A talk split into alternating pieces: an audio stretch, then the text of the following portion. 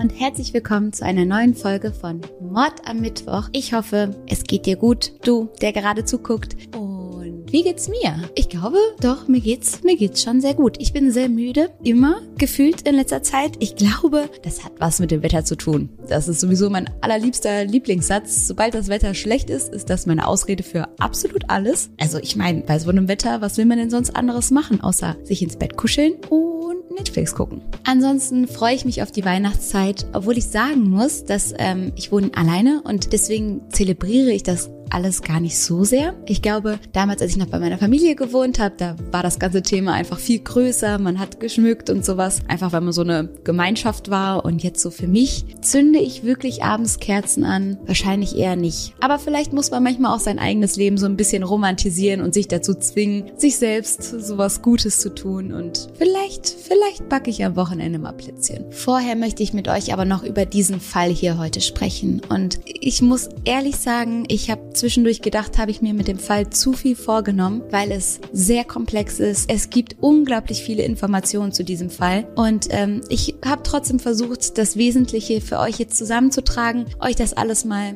so grob zu erzählen und äh, bin sehr gespannt, was wir am Ende daraus machen, was wir in den Kommentaren daraus machen, was ihr dazu denkt. Ich glaube, dass dieser Fall sehr viel Raum für verschiedene Gedanken lässt und da bin ich sehr gespannt, was ihr unten reinschreibt. Abgesehen davon habe ich mir auch überlegt, ob wir vielleicht vielleicht einen Twitch-Stream.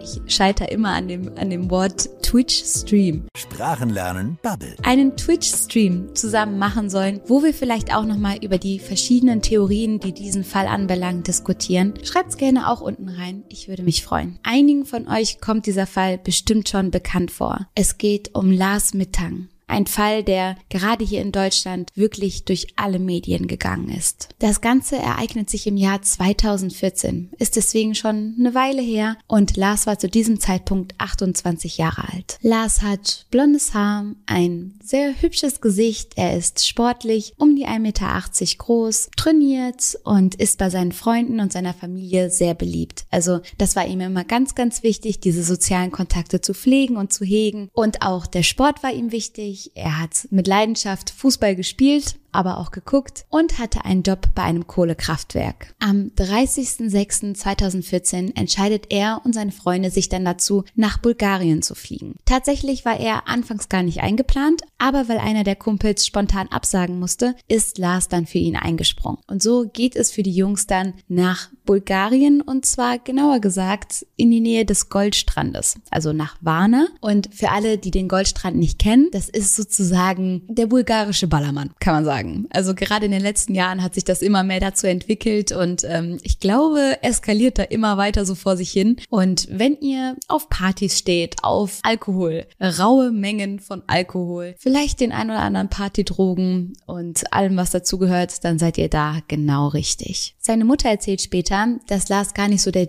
Typ für so eine Art Urlaub war. Also er war eigentlich eher so auf der ruhigen Seite oder wollte Sachen entdecken und erkunden und sowas. Also dieses an irgendwelchen Bars sitzen und sich von morgens bis abends zuschütten, sei gar nicht so sein Stil gewesen. Aber ja, ich denke mal, wenn er da mit seinen Kumpels unterwegs war, nochmal Grenzen testen wollte und da einfach eine Woche eine gute Zeit haben wollte, ich glaube, da lässt man sich auch zu sowas überreden, selbst wenn das gar nicht so der Typ von Urlaub ist, den man selber machen würde. Lars lässt hier sogar sein Smartphone zu Hause. Es heißt, er möchte den Urlaub wirklich in vollen Zügen genießen, sich von gar nichts ablenken lassen und wirklich ist nur mit so einem Tastenhandy bewappnet, als er dann den Urlaub antritt. So kommen die Jungs dann in einem Vier-Sterne-Hotel an, welches den Namen Viva trägt und sie lassen es sich richtig gut gehen. Die Stimmung, die Atmosphäre, alles sei super gewesen. Das Einzige, was den Jungs auffällt, ist, dass Lars wohl nicht so viel gegessen hat. Also er habe tagsüber fast gar nichts zu sich genommen und abends dann immer so ein Süppchen oder ein Salat bestellt. Aber das kann man natürlich auch auf die unglaubliche Hitze zurückführen, denn es war dort tagsüber an die 40 Grad und äh, ich denke mal, das kennt man ja selber. Im Sommer hat man jetzt nicht so die Lust auf einen Schnitzel und Pommes den ganzen Tag, sondern isst dann lieber was Leichtes. Aber das war eben etwas, woran sich alle erinnern können. Lars hat irgendwie nicht so viel gegessen. Genau zu der Zeit ist übrigens auch die Fußball-WM. Und äh, ihr habt es euch wahrscheinlich schon gedacht, die Jungs suchen sich dann abends auch immer Lokale aus, in denen sie die Spiele gucken können. Und so ist es dann auch am 5. Juli.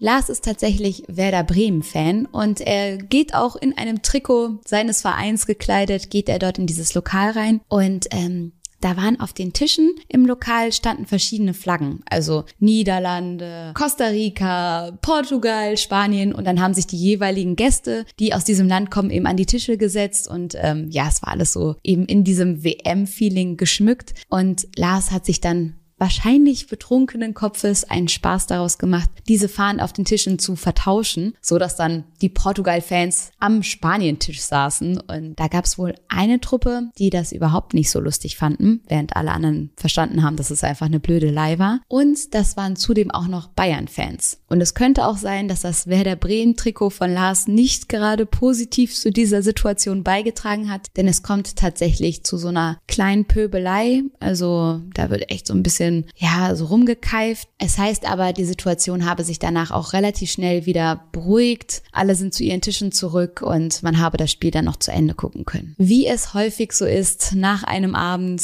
von Feiern und Alkohol, man landet im McDonald's oder in irgendeiner Fastfood-Kette. Auf dem Weg nach Hause hat jeder nochmal Lust auf eine kleine Pommes mit Mayo. Und so ergeht es auch den Jungs. Sie entscheiden sich dazu, bevor sie zurück ins Hotel gehen, noch einen kleinen Snack zu holen und landen deswegen im McDonald's. Lars sagt, er habe wieder keinen Hunger, also auch hier äh, möchte er nichts essen und bleibt vor dem McDonald's stehen. Als die Jungs aber wieder zurückkommen mit ihren Bestellungen, ist Lars weg. Tatsächlich finden sie ihn später dann im Hotelzimmer vor. Und am nächsten Morgen, als sie ihn darauf ansprechen und so sind so, hey, ne, wieso bist du gestern einfach abgehauen? Bist du schon alleine ins Hotel? Was war da los? Erzählt er ihnen, er sei nochmal in einen Konflikt geraten. Und zwar sei er von einer Truppe russischer oder bulgarischer Jungs verprügelt worden und er geht davon aus, dass die von den Bayern-Fans von der Bar bezahlt wurden, um ihn zu verprügeln. Und er erzählt, dass er dabei eigentlich relativ unversehrt geblieben ist. Er hat nur einen dollen Schlag aufs Ohr bekommen, also so hier auf den Kopf und das eine Ohr sei dabei getroffen worden.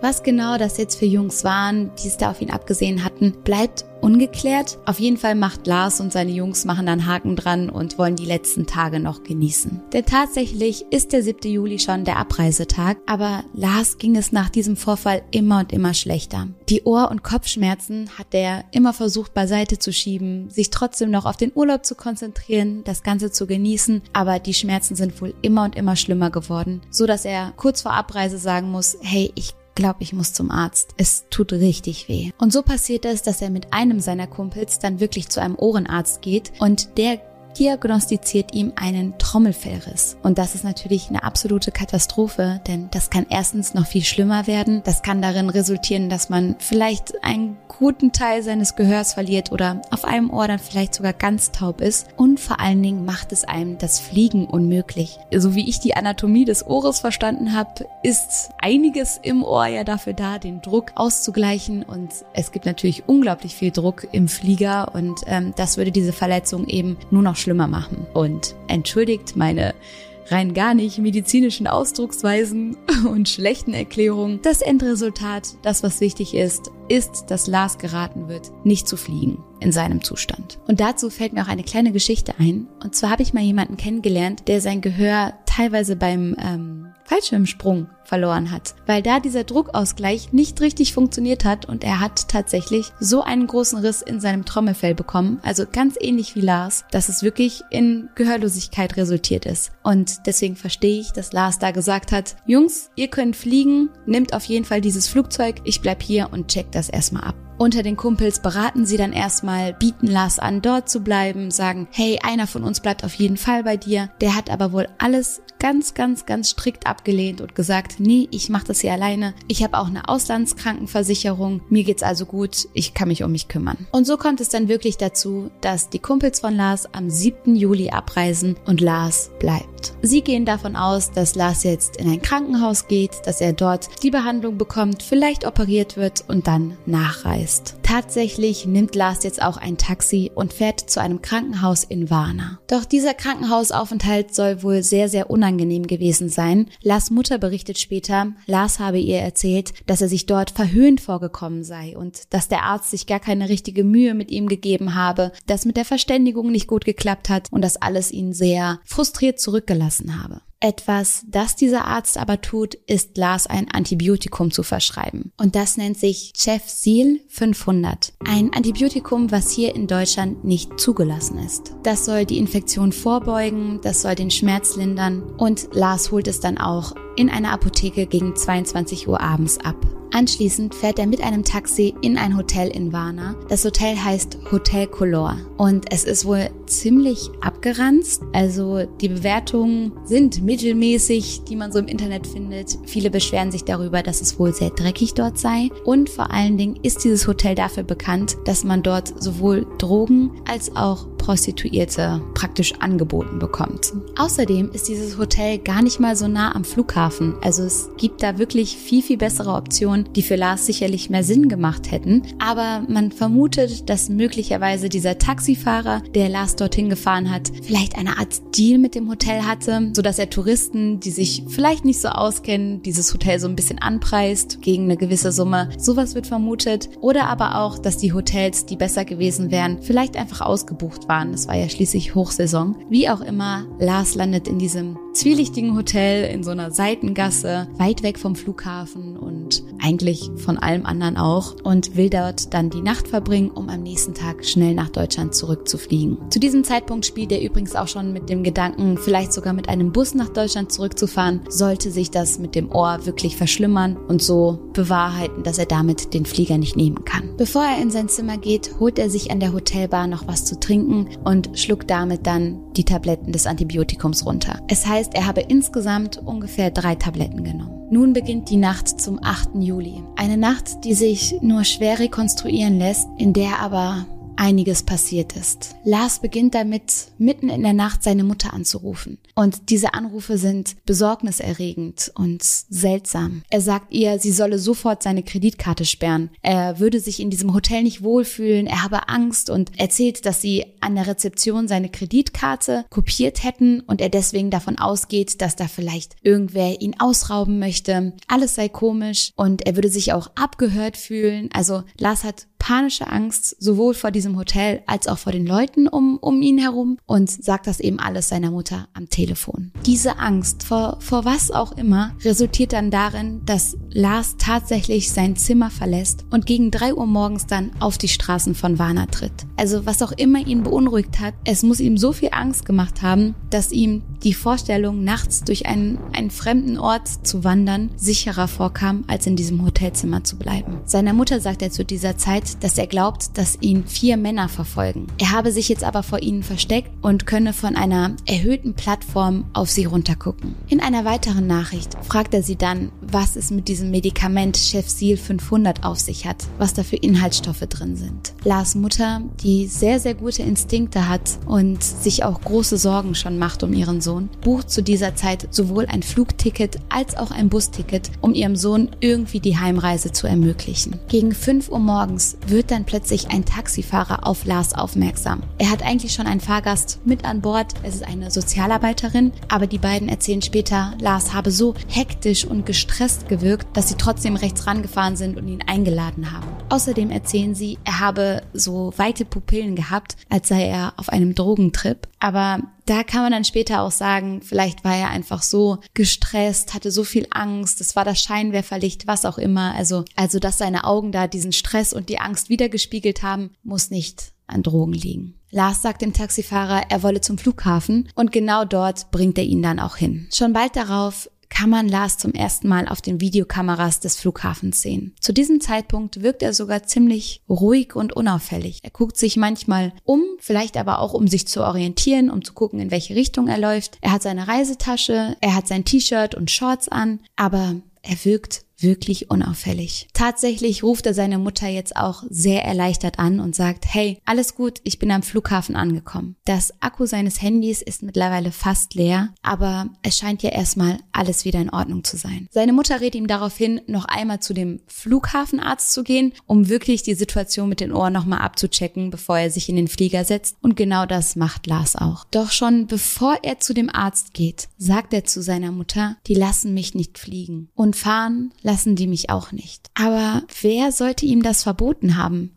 Wer sind die? Wer sind die, die ihn nicht lassen würden? Denn wie gesagt, er hat das schon vor seinem Arztbesuch gesagt. Also aus medizinischer Sicht ist ihm noch nichts verboten worden. Als nächstes bittet Lars seine Mutter eindringlich darum, ihm Geld per Western Union zukommen zu lassen. Und da er keinen konkreten Betrag nennt, entscheidet sie sich dazu, ihm 500 Euro zu überweisen. Sie hinterfragt das nicht. Ich glaube, ab dem Moment tut sie einfach alles, um ihrem Sohn irgendwie diese Heimreise zu garantieren, irgendwie zu gucken, dass er einfach sicher nach Hause kommt. Danach ist er nicht mehr erreichbar.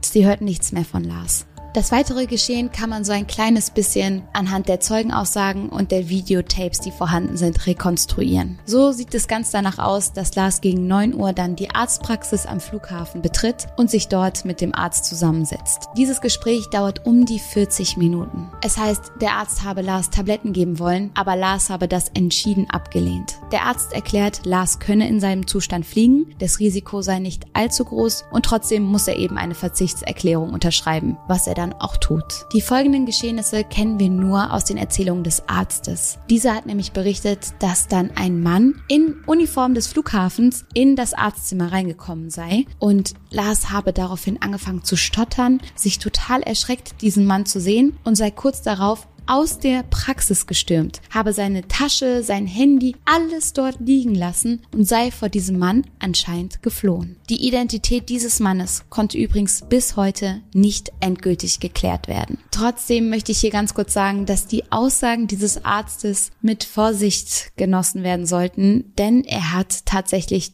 dreimal die Geschichte geändert, dreimal das, was passiert ist, anders erzählt, weshalb ich jetzt nicht so weiß, ob wir das jetzt als endgültige Beweise für irgendwas nutzen sollten. Die nächsten Aufnahmen der Überwachungskameras, die uns so zugänglich gemacht wurden und der deutschen Polizei, zeigen Lars, wie er quer durch den Flughafen rennt, panisch und also er ist richtig am Sprinten. Man weiß aber nicht, wovor er wegrennt. Also es ist niemand da, der ihn verfolgt. Zumindest keiner, den wir sehen können. Es heißt, Lars sei dann über einen zwei Meter hohen Stacheldrahtzaun geklettert und dahinter verschwunden. Da war so ein riesiges Sonnenblumenfeld mit zwei Meter hohen Pflanzen. Da sei er reingerannt und nie wieder aufgetaucht. Hinter diesem Feld ist übrigens noch eine Autobahn, die A2. Aber das ist alles, was man weiß. Seitdem fehlt jede Spur von Lars. Wovor hatte er Angst? Was ist passiert? Und wo ist Lars? Lars Mutter tut alles, was in ihrer Macht steht. Von Deutschland aus versucht sie, jegliche Behörden irgendwie zu erreichen. Es werden Spürhunde angesetzt, Wärmebildkameras. Sie engagiert Privatdetektive. Es gibt Auftritte bei Aktenzeichen XY. Sie versucht, die Medien darauf aufmerksam zu machen. Es gibt Facebook-Gruppen. Auch die Freunde sind engagiert bei der Suche. Irgendwann reist Lars Mutter dann auch in Bulgarien selbst an, um diese Suche zu unterstützen. Man schaut in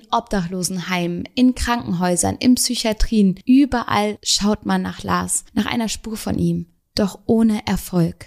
Während dieser Ermittlungen tun sich immer und immer wieder Probleme auf. So viele Probleme, dass der Gedanke, dass irgendwer versucht, das Ganze aufzuklären, relativ nahe liegt. Also ich will hier nicht in Verschwörungstheorien verfallen, aber Insolito hat zu diesem Thema ein so gutes Video gemacht, in dem er wirklich, also wenn ihr so ein Deep Dive nochmal wollt, ich glaube, das geht über eine Stunde, das Video, dann kann ich euch das ans Herz legen. Und da sind auch exklusive Aussagen der Mutter von Lars mit im Video. Und sie erzählt dort zum Beispiel, dass sie Tapes gesehen gesehen hat, die weder die Polizei noch irgendwer anders zu Gesicht bekommen hat. Und solche Informationen werfen so viele Fragen auf. Wer hat Interesse daran, Tapes verschwinden zu lassen? Wer hat Interesse daran, diese Ermittlungen zu erschweren? Steckt da irgendwas noch dahinter? Auf jeden Fall erzählt sie, dass sie auf den Tapes, die sie noch gesehen hat, einen kontrollierten Lars sieht. Einen Lars, der die Situation in der Hand hat, der sich nach rechts und nach links umschaut, der dort die Polizei sieht, sich vor der Polizei tatsächlich versteckt steckt, der aber nicht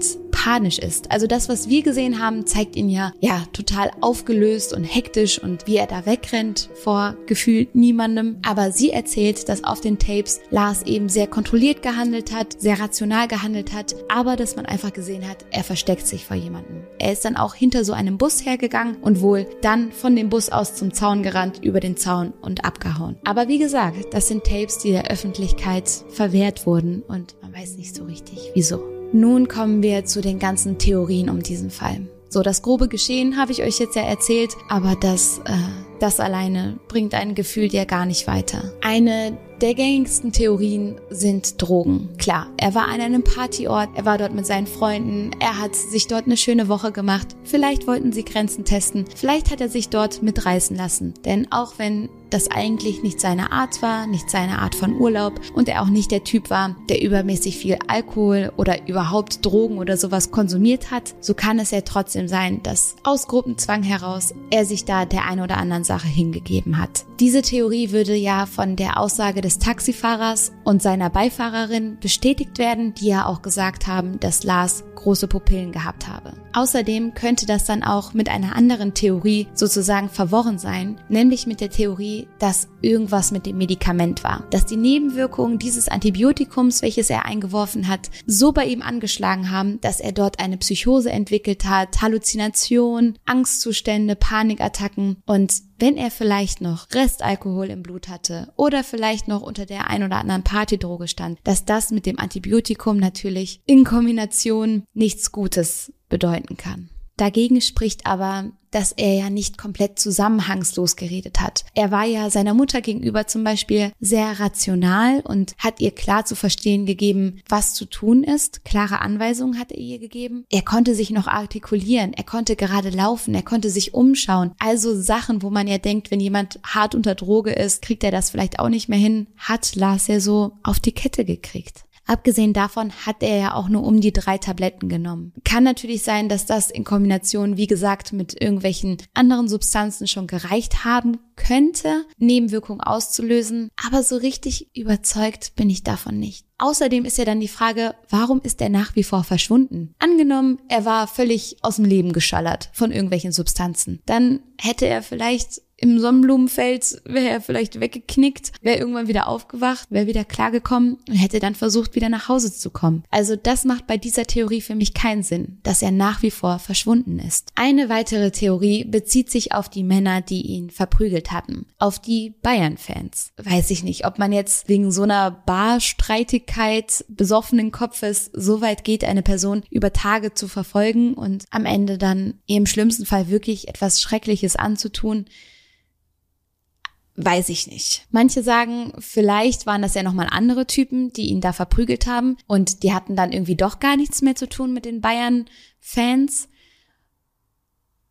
Ja, kann sein, aber was sollten sie davon haben, ihn verschwinden zu lassen? Da sagen manche dann, hey, vielleicht hat er ja was gesehen, vielleicht ist er Zeuge von irgendwas geworden, als er vor McDonald's gewartet hat, vielleicht hat er da irgendwas beobachtet oder zu einem späteren Zeitpunkt, der uns einfach nicht klar ist, den wir nicht mitbekommen haben als Außenstehende, dass er da irgendwas gesehen hat, weshalb er verschwinden musste. Denn immerhin hat er ja gesagt, ich werde hier von Männern verfolgt, das Ganze macht mir hier Angst. Er ist ja auch vor irgendwem oder irgendwas weggerannt. Also, dass da Leute aktiv auf der Suche nach ihm waren, scheint demnach naheliegend. Aber dagegen spricht auch wieder, dass keiner irgendwas gesehen hat. Niemand anderes konnte was bezeugen. Niemand anderes hat irgendwen gesehen, der ihm zu nahe gekommen ist, der ihm aufgelauert hat oder sowas. Keinem ist etwas Komisches aufgefallen. Vorausgesetzt, alle sagen die Wahrheit, natürlich. Dann ist auch die große Frage, wer wollte ihn nicht fliegen lassen? Wer war das, der ihm diesen Weg nach Hause verweigern wollte, wenn es nicht der Flughafenarzt war? Eine weitere Frage, die sich natürlich auftut, ist, wozu brauchte er das Geld? Warum hat er seine Mutter in dieser Stresssituation noch um Geld gebeten, wenn das einzige Ziel ja eigentlich war, nach Hause zu kommen? Lag es vielleicht daran, dass er für die Reise noch einen Notpuffer haben wollte, einen Notgroschen oder Wurde er von irgendwem erpresst? Wieder andere Theorien sind, dass Lars vielleicht einfach verwechselt wurde. Dass man Lars für jemanden gehalten hat, der er gar nicht war. Für jemanden, dem man was antun wollte. Denn wie gesagt, niemandem ist eine Ursache für all das bekannt. Niemand weiß von jemandem, der Lars was Böses wollte oder sich an ihm rächen wollte. Da war nichts, soweit man weiß. Ein weiteres großes Fragezeichen ist dieser ominöse Flughafenmitarbeiter der, der in die Praxis gekommen ist, der vor dem Lars anscheinend weggerannt ist. Vorausgesetzt, der Arzt sagt die Wahrheit. Jetzt bei seiner dritten Version, bei seiner dritten Aussage halt, ne? Aber auch da ist die Frage, wer war das und warum hatte Lars Angst vor ihm? Am Ende des Tages hat die Familie von Lars nach wie vor die Hoffnung und ist sich super sicher, dass Lars irgendwo da draußen noch ist. Und ich glaube, dass das total wichtig ist, diese Hoffnung noch zu haben. Und ich habe einen Satz gehört im Zuge meiner Recherche, wo eine Podcasterin gesagt hat, solange Lars Familie sagt, dass er noch lebt, sagen wir das auch. Und genauso möchte ich es auch machen. Ich möchte hier an keiner Stelle die Hoffnung der Familie anzweifeln und ihnen das nicht nehmen. Auf der Facebook-Seite findet Lars Mittank werden nach wie vor hin und wieder Hinweise gepostet. Es gab wohl einen Mann in Brasilien, der in 2016 gesichtet wurde, der Lars wohl sehr, sehr ähnlich gesehen hat, also dieser älteren Version von Lars. Dazu gibt's übrigens auch schon rekonstruierte Bilder, aber diese Spur hat sich leider als Finte herausgestellt. Am Ende des Tages, wie gesagt, ich hätte hier mit der Theorienliste noch Stunden weitermachen können. Das Internet, Reddit, es ist voll mit Stimmen und Meinungen und Gedanken von allen möglichen Menschen, die sich damit auseinandergesetzt haben oder sich damit auch nicht auseinandergesetzt haben und trotzdem einfach was loswerden wollten. Ja, das Internet, ne? Kennen wir ja alle. Aber da die Chance eben noch besteht, dass Lars sich irgendwo aufhält, glaube ich, ist das Wichtigste bei solchen Fällen, dass wir uns das alle nochmal ins Gedächtnis rufen, dass wir alle nochmal wirklich dieses Bild uns ansehen, versuchen, uns das mögliche Aussehen von Lars einzuprägen und hin und wieder einfach mal die Augen offen halten. Ich glaube, das ist so das Beste, was wir tun können. Ja, jetzt bin ich natürlich sehr, sehr gespannt, was ihr dazu denkt, was eure Meinung zu dem Fall sind, welche der Theorien ihr für glaubwürdig haltet, ob ich was vergessen habe. Bitte schreibt alles in die Kommentare. Ich ähm, bin sehr gespannt auf unsere Diskussion und ich wünsche der Familie von Lars ganz viel Kraft, weiter durchzuhalten. Und ähm, ja, ich glaube, das heutige Schlussappell richtet sich an die Hoffnung und daran, wie wichtig das ist, dass wir das alle nicht verlieren und dass wir alle nichts aufgeben, was eigentlich noch Hoffnung und Energie verdient hat. Und ja, ich drücke euch.